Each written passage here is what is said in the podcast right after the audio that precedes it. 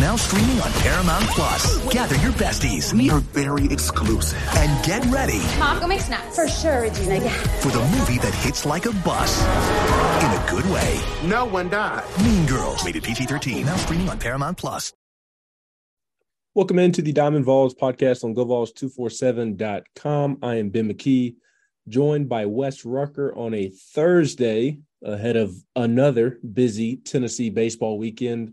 A busy weekend for Tennessee athletics in general. Tennessee football has its spring game on Saturday and will be hosting several recruits uh, for for football.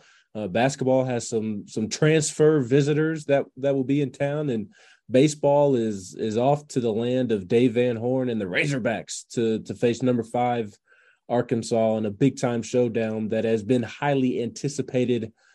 I, I wouldn't even say for months, but for for for years now, a couple of years since uh, Tennessee and and Arkansas had that run in in 2021 when Arkansas came to Knoxville. They did win that series, but uh, Max Ferguson had a big walk-off home run. Tony Vitello and Dave Van Horn got into it.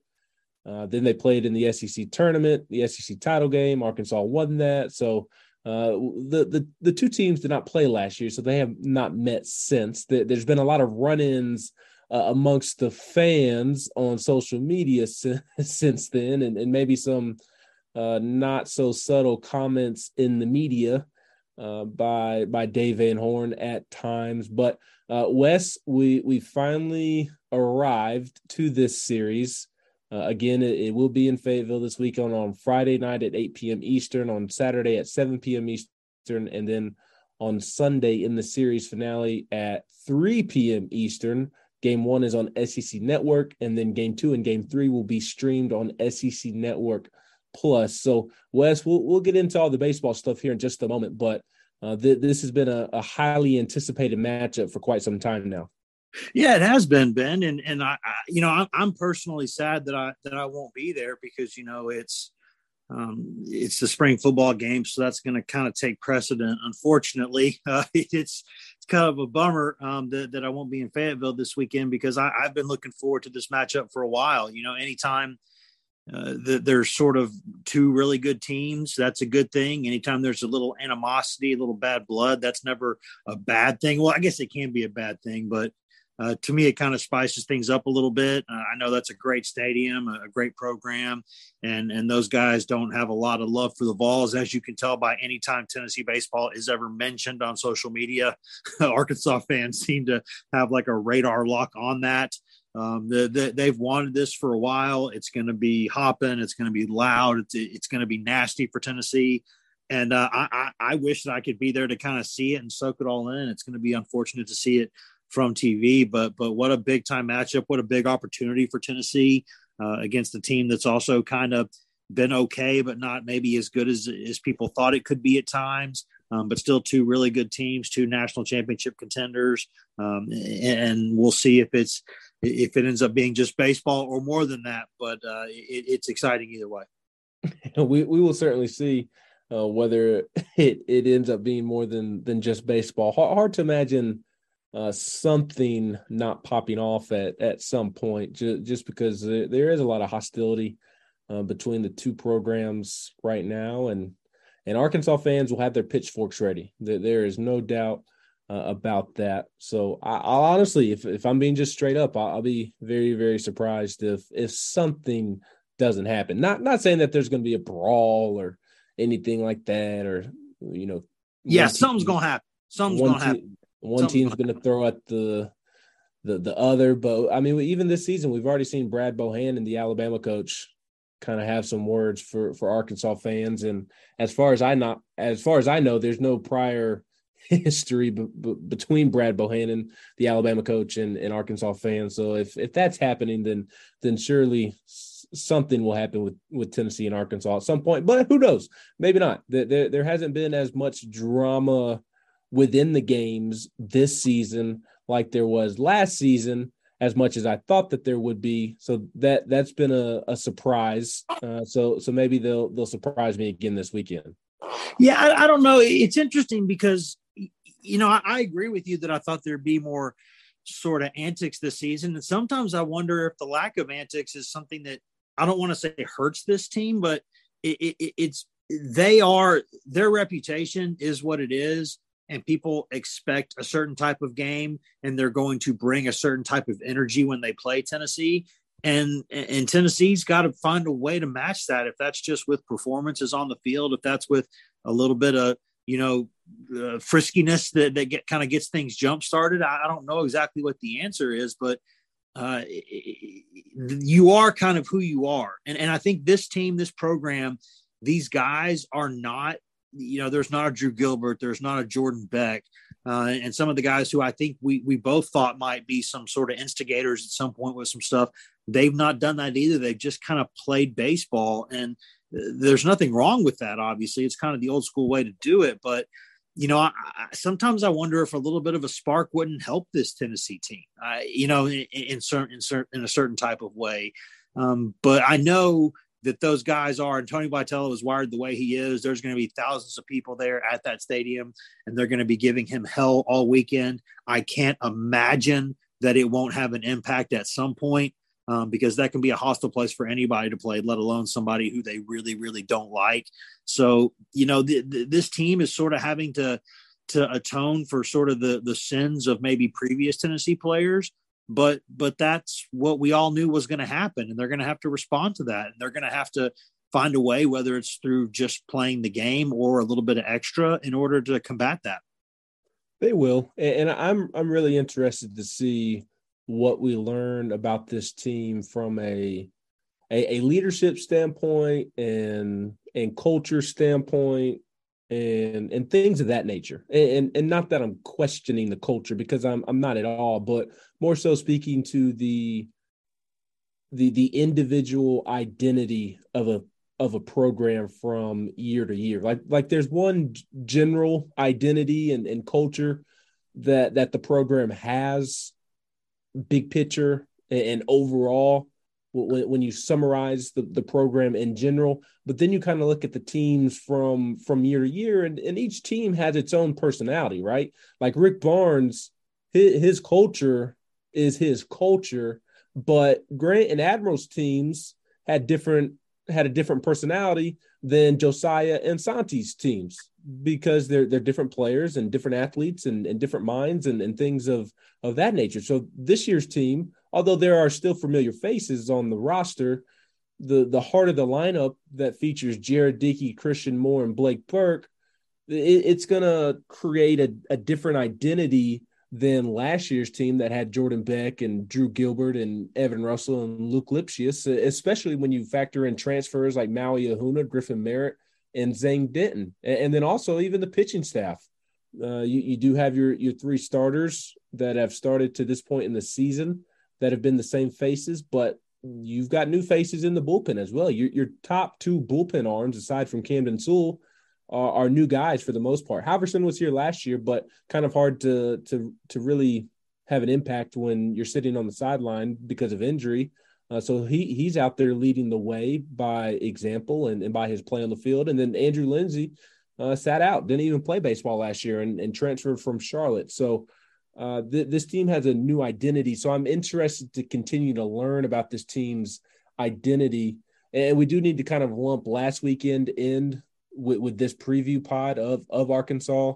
Uh, I, I've been sick all week. This is the first day that I felt normal uh, or or somewhat normal.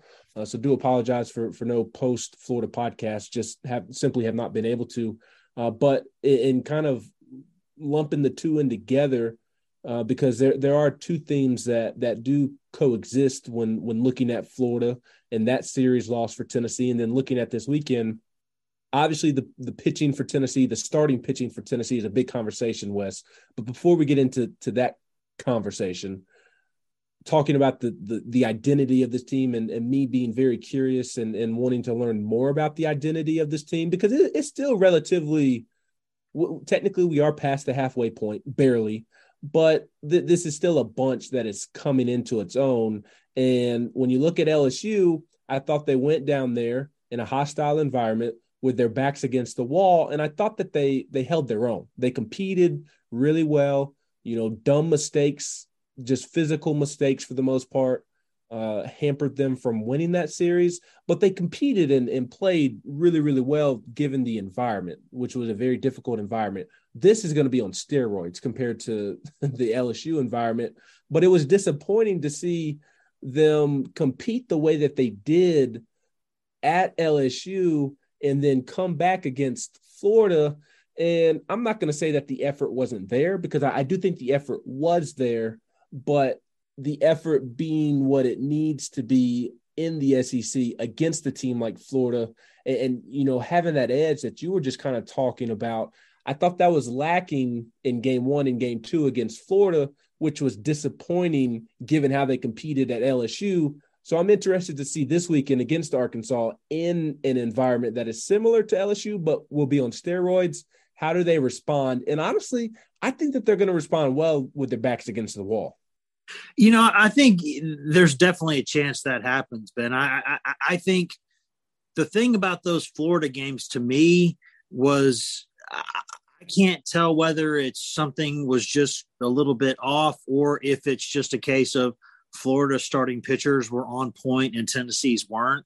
And Tennessee got itself behind a little bit in both games. And you know, I think it's kind of a shock to the system when you see guys like Dollander and Burns like not perform to the level that people know they can compete. I, I think that I think that sort of uh, takes a little bit of air out of the balloon for Tennessee, and, and I think it, it, something with that the way they were competing at the plate, they took a lot of strike threes. They struck out a lot, j- just not the kind of locked on radar focus you want to see when you're in the box. And I think they let the, the umpire get to them a little bit. They kept kind of complaining about pitches that I thought were strikes. I think the metric showed were strikes, but they kept thinking they were balls. And, you know, they, they just kind of, it, it, it's like they kind of got shocked by the moment they were in. Like, wait a minute, why have we not, why, why are we not doing what we need to do?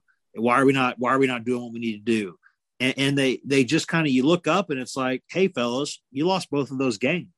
Baseball comes at you like that. This league, you take the slightest bit of a dip. I mean, the slightest bit of a dip, and either your focus, your performance, your your your talent level as a team, whatever it is, the slightest little bit, it really is like you're at a NASCAR track, like a like a Daytona or Talladega, and you lose the draft. Like it goes right by you the second that you take your foot off the gas and the second that you stop performing. And they need their starting pitchers to give them that edge back because those guys need to be on the mound and shoving it. And when those guys are doing that, you saw what happened with Drew Beam in the finale. When when a starting pitcher went up there, I think two things happened in that game, Ben. I, I think uh, and I wrote about both of them. So if you're, you're reading GoVols 24 7, you, you might have already seen this. But I, the starting pitching that Beam gave them set the tone for that game. And Griffin Merritt reappeared on offense to give them a right handed power bat that this lineup desperately needs. And I think both of those things coincided into one game. And you saw Tennessee kind of look like Tennessee again. It, it wasn't as boisterous as last year's Tennessee, but the product on the field in that game, the home runs, the power, the strikeouts, the dominant stuff on the mound, that looked like Tennessee again. So they got to find a way, whether it's tweaking the rotation or what or whatever it is, they need their starting pitchers. They've got too many arms to to kind of go out there and have their starting pitchers not perform. Uh, I don't know what needs to happen to change that, but something needs to change that because this team is going to go as far as those guys take. Well, and and we're getting those changes this weekend. Tennessee is is switching up the the starting rotation uh, against Arkansas. Uh, Tennessee announced on Thursday when it has to announce its projected starters by noon on Thursday. Uh, all SEC teams do going into the weekend, and, and it's kind of weird that that's a rule. But then you you look at the projected starters on, on Thursday and or I, I, should say in game two and, and game three for Tennessee and Arkansas, and both teams list TBD to be determined. Uh, so I, I don't know why there, there's a rule in place if both teams are, are only listing one projected starter. Arkansas listed its projected game one starter, and then Tennessee projected or listed its projected game one starter, and the rest of the weekend was TBD. So so not sure why that rule is in place, but needless to say, Tennessee put out its projected starters uh, and poor TBD Uh, he, he's going to be throwing a lot of pitches. yeah, man, he's gonna he's gonna you got to watch the pitch count there, man. They're gonna Tommy John potential big time with TBD. Yes, prayer prayers up for TBD this weekend, uh, but no Chase Dollander, no Chase Burns, no Drew Beam. So none of Tennessee's three headed rotation coming into the season that everybody was rightfully talking about is listed as a starter this weekend. Uh, and instead, Andrew Lindsey, who has been one of Tennessee's best bullpen options this year, he is listed as the game one starter to pitch on Friday night against Arkansas. And I'm I'm not surprised to see him starting a game this weekend, Wes, but I am surprised to see him listed as the game one starter this weekend. Yeah, that that one kind of shocked me, and, and I've wondered – you know, for the past couple weeks, just in my head, it, it, it, baseball coaches being wired the way they are, if they would try to find a way to maybe just say, you know what, Burns, you're going game one, and Dollander, you're going game two, because that worked better for both of you last year. So maybe I'll go back to that and, then see where it goes. So I, I think we all expect that Beam will start. It's just will he start game two or game three?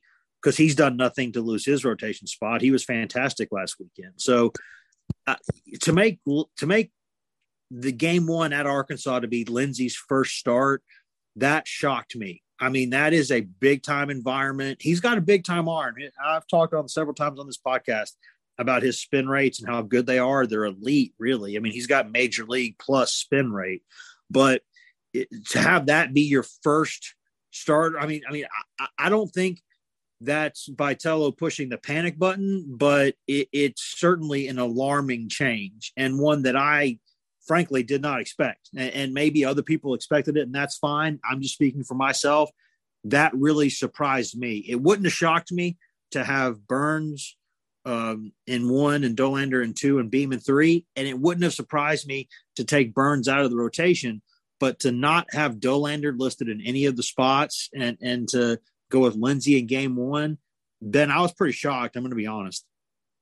Yeah, and, and I was too, uh, for sure. But uh, I, I do think that there's maybe a little gamesmanship there as well. I, I kind of touched on the the TBD stuff. I I again, I think there's some gamesmanship there.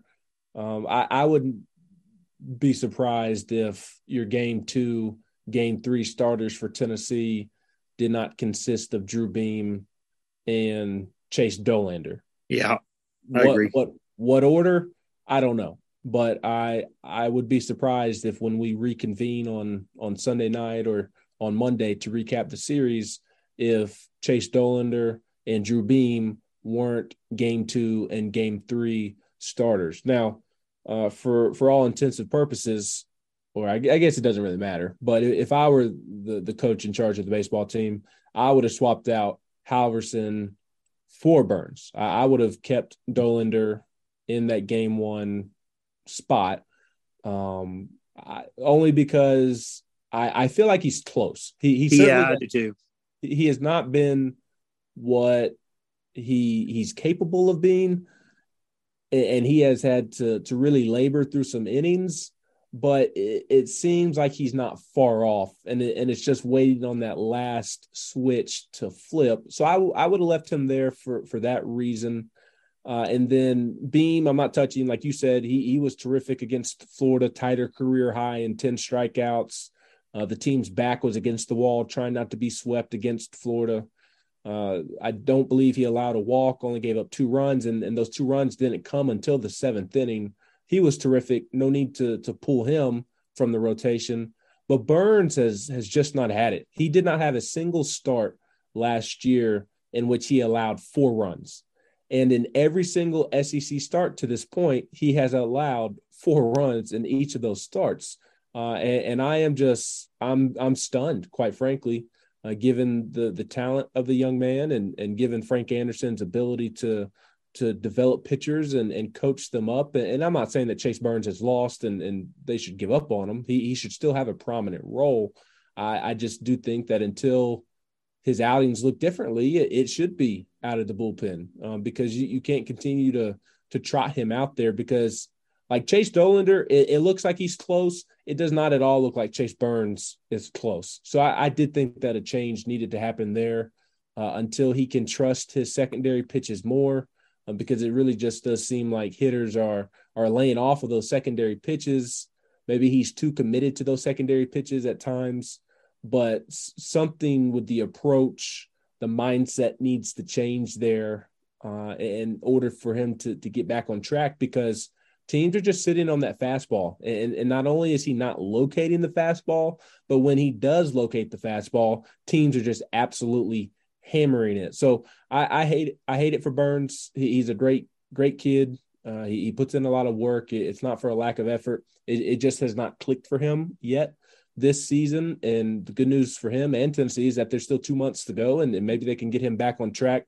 But that's the change that I would have made. I would have left Doe where he was. I, w- I would have left Beam where he was. And then I honestly would have started Seth Halverson just because he does have starting experience in this league. He was a Friday night starter at Missouri, but I also do certainly understand Lindsey. L- Lindsey would have been my second choice. He started at Charlotte. He, he knows what it's like to be a starter, uh, and he's been just as good out of the bullpen as uh, a Seth Halverson. And, and for those asking about Camden Sewell and, and why not Camden Sewell, Tennessee likes him at the back end of games. They, they want to go to him when the game is on the line in the seventh, eighth, ninth inning and, and let him take it home. Yes, technically the game is on the line in, in those first innings as well, but they, they just feel like with Camden's mentality, he, he's best suited – to close out games. So that that's why you're not seeing them make a move to to start Camden Sewell, especially when you have two great options in Seth Halverson and Andrew Lindsey. And even with Halverson, although I said I would have gone to him, Wes, he he's also really really served well, kind of as that first arm out of the bullpen. Yeah, I mean, I think with with Burns, I mean, it's one of those things that's really easy to say and much harder to do but I think the second he starts landing that slider for strikes again, he takes off. Uh, that slider that he has is an absolutely nasty pitch, but he's got to land it for strikes. It can't just be a chase pitch. Um, and I, I, swear to you, I'm not, that's not an awful pun intended there. I, I mean, he, he's got to, when he throws that slider for a strike, he is so hard to hit because then you're you're you're kind of guessing you know what, what which which way is this ball going? Am I getting the fastball or am I getting the slider? And then he can drop in that other off speed pitch, and uh, just as kind of a show it to you a little bit pitch, and and he's fine. It's just he's not landing that off speed stuff for strikes, so people are just waiting until they get a fastball. And, and I don't care how much velocity you have on your arm. I don't care what your velo is if you are not throwing your secondary pitches for strikes and these guys can just sit dead right on a fastball, it could be 105 miles an hour. It's not going to matter. These guys can hit it and they will hit it, and these guys in this league will punish it. So I, I don't blame Vitello for doing what he's done there with Burns. I think he would be the guy who would be the easy one to not an easy one, but but the most obvious one to take out of the lineup for now, out of the rotation. And it's tough for him because Burns definitely profiles as a starter. You know, he he's he's not a anyone can can be a reliever, I suppose, but he's he's built kind of physically and with his stuff, he should be a starter. Like there's a reason why he's a potential first round pick next year. Like the stuff is just so good, but you know, they're they're playing for keeps in this league. You know, they're they're trying to develop guys and they're they want to be loyal to their guys, but like they want to win games, man they're they're they're five and seven in league play. They got to take it up a notch. And so, you know, if you're not getting it done, then then you got to you, you got to go let somebody else take the take the bat and go the, from there. I mean, there there's I mean he, he Vitello also gave Griffin Merritt a couple of days off when he wasn't hitting the ball. Kyle Booker when he wasn't hitting the ball got put out of the lineup. They they got to find guys who are going to produce. I mean, you don't get 162 games in the regular season. You get about 50. So it, it's still a marathon, but it's a much shorter kind of marathon. It's like a half marathon. Like, bro, you got to be ready. You got to be, you got to be on your game. You got to be good. And they got to find a way to mix things up. I, like you, probably would have gone with Halverson above Lindsey, but I default to the fact that I, I believe Vitello and Anderson know their guys better than, than we do. And so they probably have their reasons for doing that. And, and if it doesn't work, you know, Vitello will be the first one to say, "Hey, that didn't work. My bad, guys." But I mean, you got to try something. They got to try something to get this thing kick started. And and uh, when you're five and seven and you're you're trying to compete for championships and you're five and seven in league play, even in a really good league, you, you can't really complain if your coach is kind of taking you out of the lineup because nobody's at a high level consistently getting it done. And the other thing about the pitching as well, and it's something that you hit on earlier when we were talking about maybe the the letdown in in effort and in mentality against Florida. I, I spoke to I was I was disappointed in, in what I saw. Again, not that I thought that they weren't playing with effort and, and playing hard. I, I do think that they were, but just they, they weren't they weren't playing with the requisite amount of effort and intensity. They weren't ready to kill. No, they they they weren't, and and you you have to have that mindset of sorts. You you have to play with a, a certain amount of effort and intensity that's not normal in order to win in this league, especially when when you're playing a top five team like like Florida.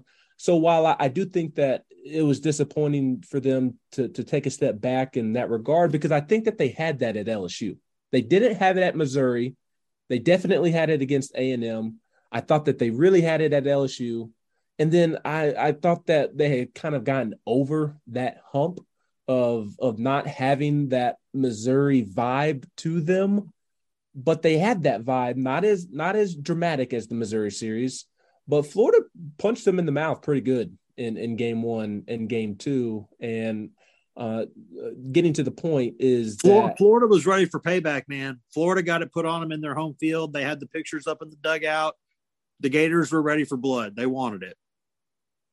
Yes, eh, but getting to the point that I was going to say is that, like, like you said earlier, I do think part of the reason that the intensity wasn't where it needed to be is because of the first innings that the the pitching staff allowed, that Dollander allowed, that Burns allowed. I mean, they were they're, they're down four nothing before they even had the bat in their hands, and, and that is so draining and, and, takes a lot out of you. And and you do have to be able to to face adversity and have the resolve to to snap out of it, Wes. But it it it is still it, it really takes the wind out of your sails when you're already down four nothing before you get the hit, and that's been the constant theme up until that point.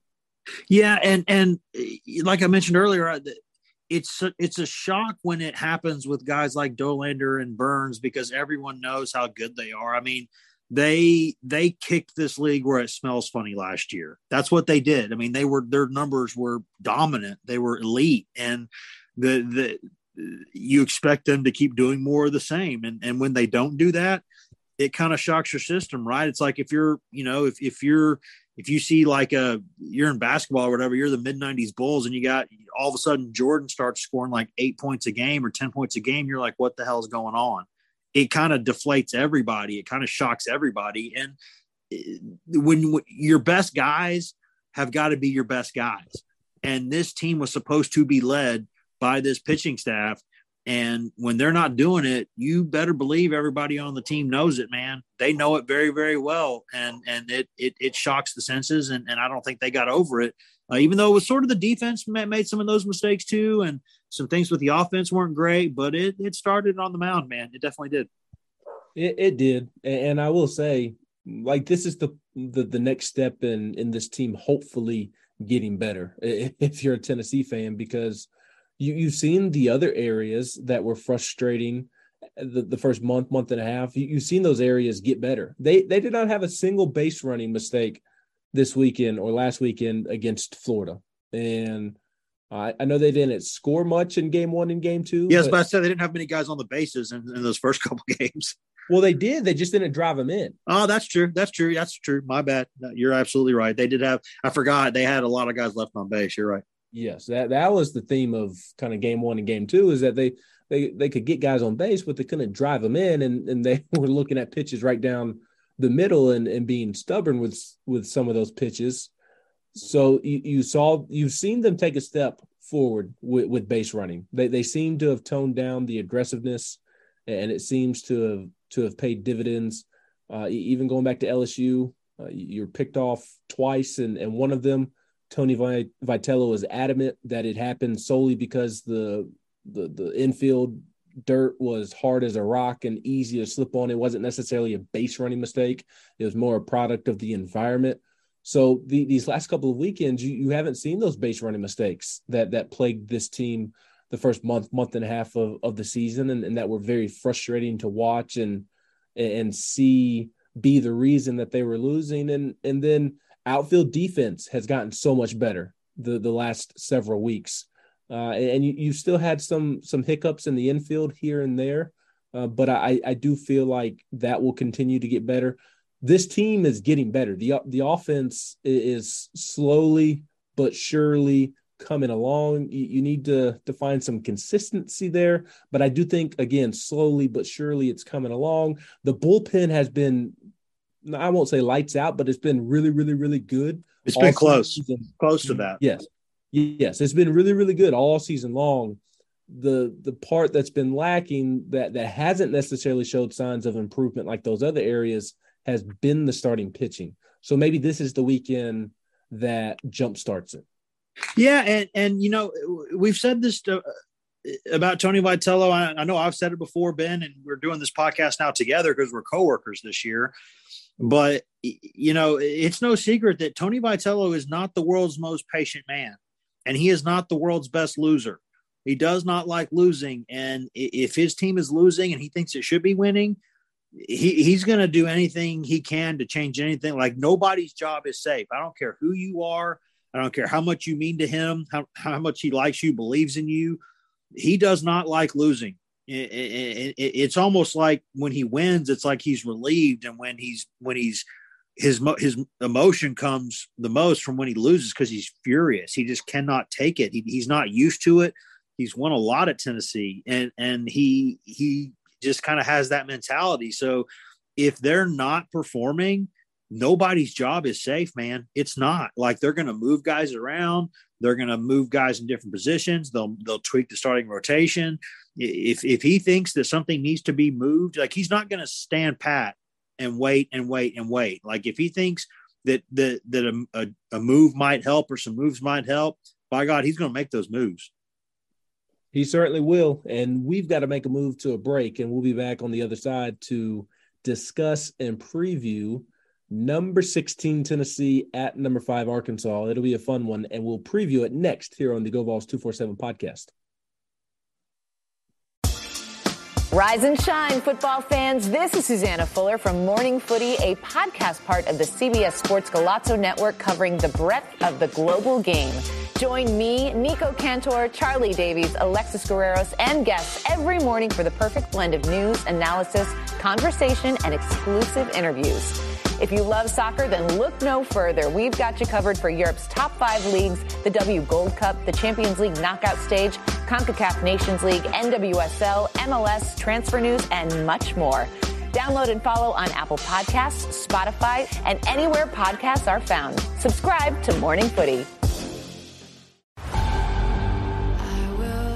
The hit Paramount Plus original docuseries returns. The last time I saw Max, he looked at us laughing, and then everything changed in a blink of an eye. My feeling as a detective is that he was murdered. Yahoo Entertainment calls it a spine-chilling docuseries showcasing real-life tragedies. What if it was your child who went missing? We need to know the truth. Never seen again. Now streaming on Paramount Plus. Welcome back into the Diamond Vols podcast on GoVols247.com. I am Ben McKee. He is Wes Rucker previewing this weekend's series between Tennessee and Arkansas. It should be fun. Get your popcorn ready. Lane Kiffin tried to get his popcorn ready. Tennessee fans and Arkansas fans actually need to get their popcorn ready for this weekend because there will be plenty of fireworks b- both on the field, off the field, and, and probably on social media as well. So so get your fingers ready to to send those tweets off, whether it be angry tweets, emotional tweets. Just just get your fingers ready because you're you're, going to want to fire tweets off one way or another. Uh, and speaking of getting those fingers ready, we, we'd like it if you'd use those fingers to go like, rate, and review the podcast. We would greatly appreciate that here at Go Vols 247. Wes, I mentioned it. It's a it's a big weekend, and simply put, I, I hate to be this simplistic, although do although I do like being a, a simple man at times, although other times I am far from being a simple man. Uh, I think it's going to come down to pitching. We we obviously have have spoken at length about Tennessee's uh, pitching issues at the moment, at least with its starting rotation. Um, but it's not just Tennessee that's dealing with pitching issues. Uh, Arkansas, believe it or not, is is dealing with worse pitching issues, and uh, for similar reasons uh, to Tennessee, they, they do have some guys that aren't necessarily pitching to their potential. It seems, uh, but they've also really been hit by the injury bug. Uh, they're, they're missing a few huge pieces. Uh, Friday night starter Jaxon Wiggins goes down before the years. Uh, pre preseason All American Brady Tygart goes down, uh, and then a key transfer and Cody Frank he also goes down. So there's been a lot of shuffling amongst that Arkansas pitching staff, and uh, you know we talked about the TBDs earlier. Arkansas has been doing that every single weekend, um, listing one starting pitcher. They'll throw a lefty Hagen Smith, who is a big time arm. He's been the one constant starter for Arkansas uh, has been a closer at times. He's expected to start on Friday night. Again, he's a lefty uh, and and has played really really well. But it's a, an Arkansas pitching staff that lacks depth, and, and the numbers aren't aren't too pretty in SEC play for the Hogs. They've allowed the third most home runs. They're eighth in ERA at 5.59. They've allowed the eighth most earned runs. They're ninth in opponent batting average. Opponents in SEC play are hitting 285 off of Arkansas. Uh, they've allowed the 10th most hits allowed, and then they're 12th in strikeouts. So they've only struck out more hitters than two other teams in the league. And again, those stats that I just mentioned, that is during SEC play. Uh, with four weekends under our belt now, I've shifted more towards conference stats than overall stats because overall stats can be inflated by midweek wins, such as Arkansas beating Little Rock earlier this week, 21 to 5. I believe at this point, SEC stats are more indicative of who you are. And Wes, the SEC stats for Arkansas's pitching staff, pitching staff are, are not kind. Uh, we know Tennessee's issues with the staff. I just went through Arkansas's issues with its staff. And you, obviously, road environment for Tennessee, that's going to play a, a, a role. Tennessee can't shoot itself in its foot, as we've talked about at length as well. But ultimately, I think when, when we reconvene on Monday, we'll be talking about the the team that wins will be because their pitching staff was better than the other.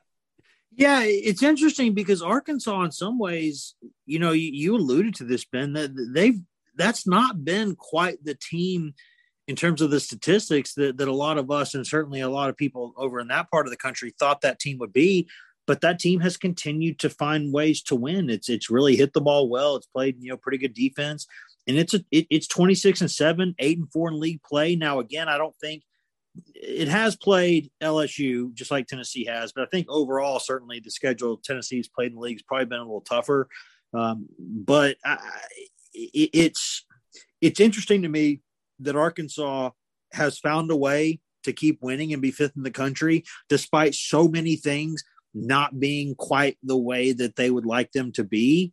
And, and I don't know if that is a really good thing for them or a bad thing for them. I, it's hard to figure out because it's like, yeah, you keep winning, but like they're doing some things that maybe could catch up with them. So I, I, I can't quite figure out exactly what to think about this Arkansas team. You know, I, people are listening to this for Tennessee news, but but obviously Arkansas is the opponent this weekend, and that they've been really interesting to me because that you can't quite put together so many things that they kind of wanted to have. They haven't had them just yet, but they're they're still winning. And, and Tennessee is the same way, except for it hasn't won as much lately. So, yeah, it, it's if Tennessee pitches the way it's capable of pitching, Tennessee can win any series against any opponent in any park in the country.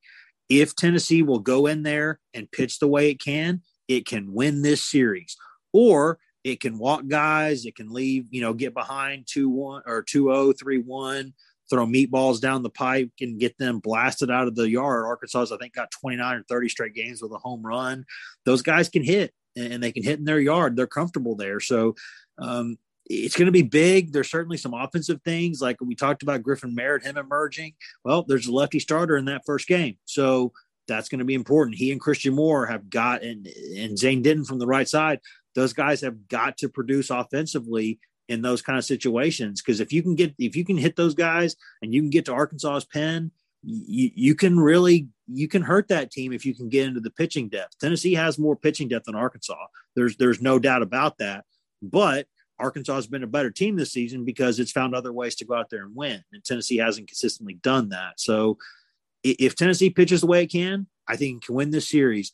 But the reason I'm not sure what's going to happen is because I don't know what's going to happen with the pitching. I, I, I just I don't think any of us know. I don't think Tony Vitello knows. I don't think Frank Anderson knows. And last season they knew. They knew what they were getting from those guys on the mound for the most part. And that's what made them the team they were. Everything started there. Yes, they had the number one offense in the country, but everything started with the way those guys were shoving it on the mound, having quick innings, getting the ball right back to the offense with with momentum, with some energy, with some juice. They got to get back to doing that. They got to get on the mound. They got to they got to get guys out. They got to get out of innings quick, and and they got to get the momentum going back in their favor because if they can do that, they're really good. Um, they've still got the ability to be special and win championships this season, or they can keep doing what they're doing, and it's going to be a frustrating year. Yeah, I'm I'm really curious to see what Arkansas ends up being in the long run. And for any Arkansas fan that may be listening to this, please don't take what I'm about to say as as disrespect because I you're hating them, you're hating them, you're hating them. Ben's hating. No, Wes Rucker is the noted Arkansas hater. Um, but False. I I think Arkansas is a good baseball team. Let me let me preface what I'm about to to bring up by that. I think Arkansas is a good baseball team, but they don't strike me as the number five overall team when kind of judging them on the eye test this season. When I've been yeah, that's what I was saying. Yeah, and also like look at the schedule. Like it, it's the SEC is the SEC. Don't get me wrong, but they they started with Auburn and swept Auburn. Then they did play LSU and and they they won game one. Kudos to to Arkansas going in there nine three and, and ten innings. Uh, Hunter Hollan Holland, uh, he he held his own against Paul Skenes. That was very very impressive. But then they got rocked though those final two games, twelve to two and and fourteen to five. And then they, they host Arkansas or they they host Alabama, and Alabama absolutely destroyed Arkansas in game game one of that series 12 to 1 and and then they kind of had some some close games back and forth with that Alabama team 9 to 6 and 5 to 4 they, they won both you you obviously get credit there it's still an SEC baseball win but Alabama has proven not to be what people thought it would be based off of yep. what they looked like during the non-conference and then last week Ole Miss finally gets an SEC win against Arkansas and uh, Arkansas did hit around at Ole Miss in game one, 11 to 2. Then they lost 7 to 4 the second game of that doubleheader, and then won a close one in game three, 6 to 4. So, again, it's SEC baseball. I think Arkansas is good. I think they're a top 10, top 15 team somewhere in there. They remind me a lot like Tennessee, quite honestly. Um, a, a, team that has talent, but because of some issues here and there, they're, they're still trying to, to figure out it its way. So I'll be curious to see where Arkansas ends up at the end of the season because I, I do think they've benefited from playing Auburn and Alabama and Ole Miss to start SEC play. Yeah, and I think that's what we're, both kind of saying the same thing here a little bit, and that's a good thing because that usually means that we're on the same page. We're on to something. I, I think Arkansas is a good baseball team. I don't know that I look at it and go, "Wow, that's a top five team." But you know what? They're winning games and and you can only play the teams in front of you, and that's what Arkansas has done. And Arkansas has won 26 of the 33 games, eight and four in SEC play, uh, and that's despite having some pitching issues, some injury issues, some consistency issues. Um, but I look at them and I say, I just don't quite understand it. Now, Tennessee is a is an entirely different and much more infuriating bunch to this point in the season because Tennessee, you know the the expectation was about the same as Arkansas, and, and the results have, have not been there. And that's a team that we know what that kind of talent that team has, and it hasn't done it. So again, that's these are separate conversations, right? Like you can sit here and say Arkansas, you can't quite figure out how they're still winning and why they're still top five, and that's a separate conversation from the fact that Tennessee has been frustrating as can be this season. They're two different conversations, but It just so happens that they're they're kind of molded into one this weekend because they're playing each other.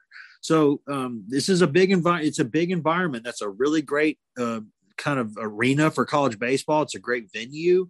Uh, there's going to be a lot of animosity there, a lot of juice in the air, and this is an opportunity for Tennessee. It, it, it's of, of all these four series, Ben. Of all these four series, we talked about these four kind of straight consecutive top five series, four weekends in a row. Even though this one is at Arkansas, this one maybe is the best chance for Tennessee to win a series. It, it, it might sound crazy to say that, but you know, I mean, Vandy's playing really, really well right now. It's in Knoxville, so we'll, we'll see that how that goes. But but of all those four series, this might be the one from a pure talent standpoint that Tennessee's got the best chance to win. Yeah, I I, I don't disagree with you at all uh, because I, I, do think that there's not an area of Arkansas's team that that is just playing exceptional baseball. And look, all these things that we're saying about Arkansas it's fair to say the same thing uh, about Tennessee to a certain yes. extent. Um, but he, he, I listed off the numbers pitching wise earlier, and again, just looking at the numbers on paper, we we play the game on a field and not on paper for a reason. But even the the hitting numbers have have not been all that impressive in SEC play for Arkansas. Uh, I mentioned the the pitching numbers not not being in their favor, but the hitting numbers seventh in runs, which is middle of the road. They're ninth in slugging percentage, which is bottom of the league. Uh, they are tied for seventh in home runs, but they're 10th in total bases. They're 12th in doubles. They're 10th in on base percentage, 10th in batting average, 10th in walks, 11th. And they're 8 and 4. And they're 8 and 4. How is this happening? 11th in hits. They've struck out the third most times, and they've they they've only stolen six bases in SEC play, which is the fourth fewest. Now they do really they, they play really really great defense. They they are second in the SEC in fielding percentage and have committed the second fewest errors at six, whereas Tennessee has committed the most errors in SEC play at 18. So for, for Tennessee, it's it's it's really simplistic. Don't beat yourself, handle the environment, don't beat yourself, and can the pitching not even pitching staff. I, I, hate labeling it as a staff because it's really just a starting pitching. Can can that get going? And if it if it can, then I, I really do like Tennessee's chances. You know, if I had to make a prediction, I'm probably not going to pick Tennessee to win uh, because they they have not shown to this point in the season that they can go out and win on the road, and, and there, there's still those self inflicted wounds somewhere scattered over the baseball field at some point that that really frustrates you if if you're a fan. And I, am not totally confident that that they'll handle the environment well. I think that they will but my confidence in them doing so is, it's probably middle of the scale. We'll, we'll, we'll see what happens. I i think they'll handle it but there's just no guarantee just because of how hostile of an environment it is. I, I think it's the type of thing that it, will either not literally tear them apart, but just within the game of baseball, kind of tear them apart and, and they'll explode, or they'll they'll they'll come together. It'll it'll make them closer, uh, and, and, I think that LSU series prepared them well. But they, have got to they've got to find some starting pitching, and, and if they do that, I, I really like their chances uh, because I, I, think that the, this is a matchup that favors a, a Tennessee offense that that is that has been slow to get going, but is finally getting going. Uh, and if, if if they can continue to to show signs of those improvements, then then I do like Tennessee's chances this weekend. Yeah, it, it, it comes down to doing the things that you can do well. Like I, I know I wrote a column about this, a couple of them at least. I, I think the past month or so, but it's like it, Tennessee does not. It's not like you're any of us are asking Tennessee to do things that are that are so much ab- above and beyond what they're capable of doing. Like if Tennessee's players just go out there and play the way they're capable of playing, if the pitchers pitch the way they're capable of pitching, if the hitters hit the way they're capable of hitting, if they play defense the way they're capable of playing defense, then the the rest will take care of itself. Like they're one of the more talented teams out there. It's like if you're asking a team to go out there and do things that it's not comfortable doing or not capable of doing and, and, those teams don't do those things that's your fault for asking for it. Like i don't think anyone's asking for these guys to go be superman. They just need to go out there and be themselves.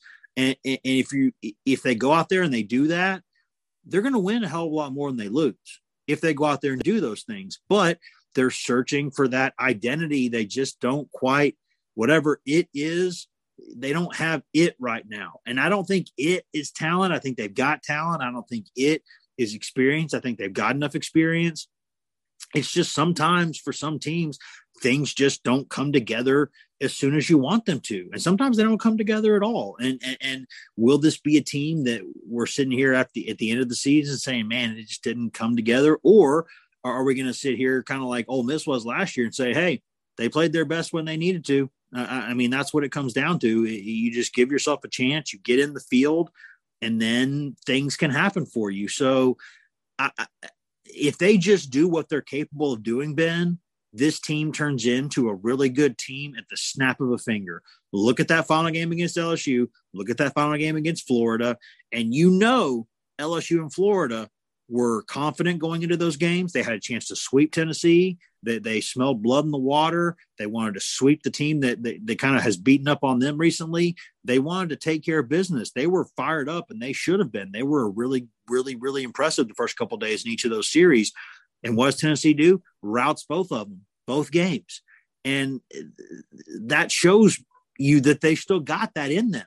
They've still got that that that that that weapon is in their is in their bag. They can do that. It's just how do you do it earlier? Do you switch the pitching around? Do you maybe tweak the lineup? Whatever it is, uh, do something. You know, change your pregame meal. You know, change your look, what uniform you're wearing, what days. Change whatever you got to change. Do whatever you got to do to to bring that earlier in the series. Because if you can do that on Saturday or Sunday, you can do it on Thursday or Friday. Yeah, and the good news is that you you have a little under two months b- before you need to be where you need to be. And, and not saying that you should procrastinate and, and cut it close, but th- there's still plenty of time to, to get right and to get it right. And th- this team has plenty of talent and, and too many smart people on the coaching staff to, to not figure it out. Will, will they be bona fide national championship contenders when it's all said and done? Top five, top 10, like, like we thought that they would be in the preseason? I don't know. I, I, don't know. But to, to think that this team won't have a chance to make a run at Omaha, uh, I, I think is foolish. And if if you can find a, a way to get your pitching staff as a whole to to click to to have everybody clicking at the same time, and you can get to Omaha and that pitching staff is is all clicking at the same time, then then you are primed to to do some damage. Uh, because that that is a tournament that is set up for teams with a lot of pitching depth. Uh, so uh, you, you, just got to be playing your best ball when when it matters most, and, and there's still plenty of time. It, we are technically, as I said earlier, just past the, the halfway point of the season, but there there's still so much baseball left to be played, and uh, the good and the bad of what we know today will be different than what we know when when we reflect when we're in Hoover or the NCAA tournament or or just after the season. So uh, plenty of time for Tennessee to get it right, but this weekend will be a nice step just in in simply building confidence and, and who knows maybe switching things up with the rotation uh, is able to kickstart those guys as well. But we'll, we'll learn plenty and we'll have plenty of coverage up at GoVols247.com. Like I said, busy weekend, Tennessee football spring game recruiting for football, recruiting for basketball out of the portal, big baseball weekend, and, and we'll have it all covered at GoVols247.com, Wesley.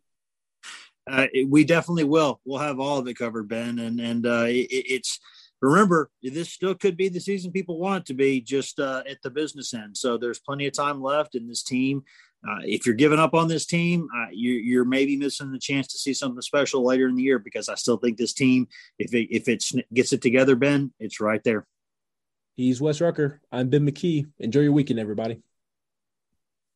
New CBS Monday. NCIS is back. We need all hands on deck. So grab your gear. NCIS! And join our elite team. What are the charges? Murder. New cases to be solved. Double tap to the chest. Same caliber as the murder weapon. And new criminals to catch. That's the bomb maker. Where's the bomb? New NCIS, Monday, 9, 8 central on CBS and streaming on Paramount Plus.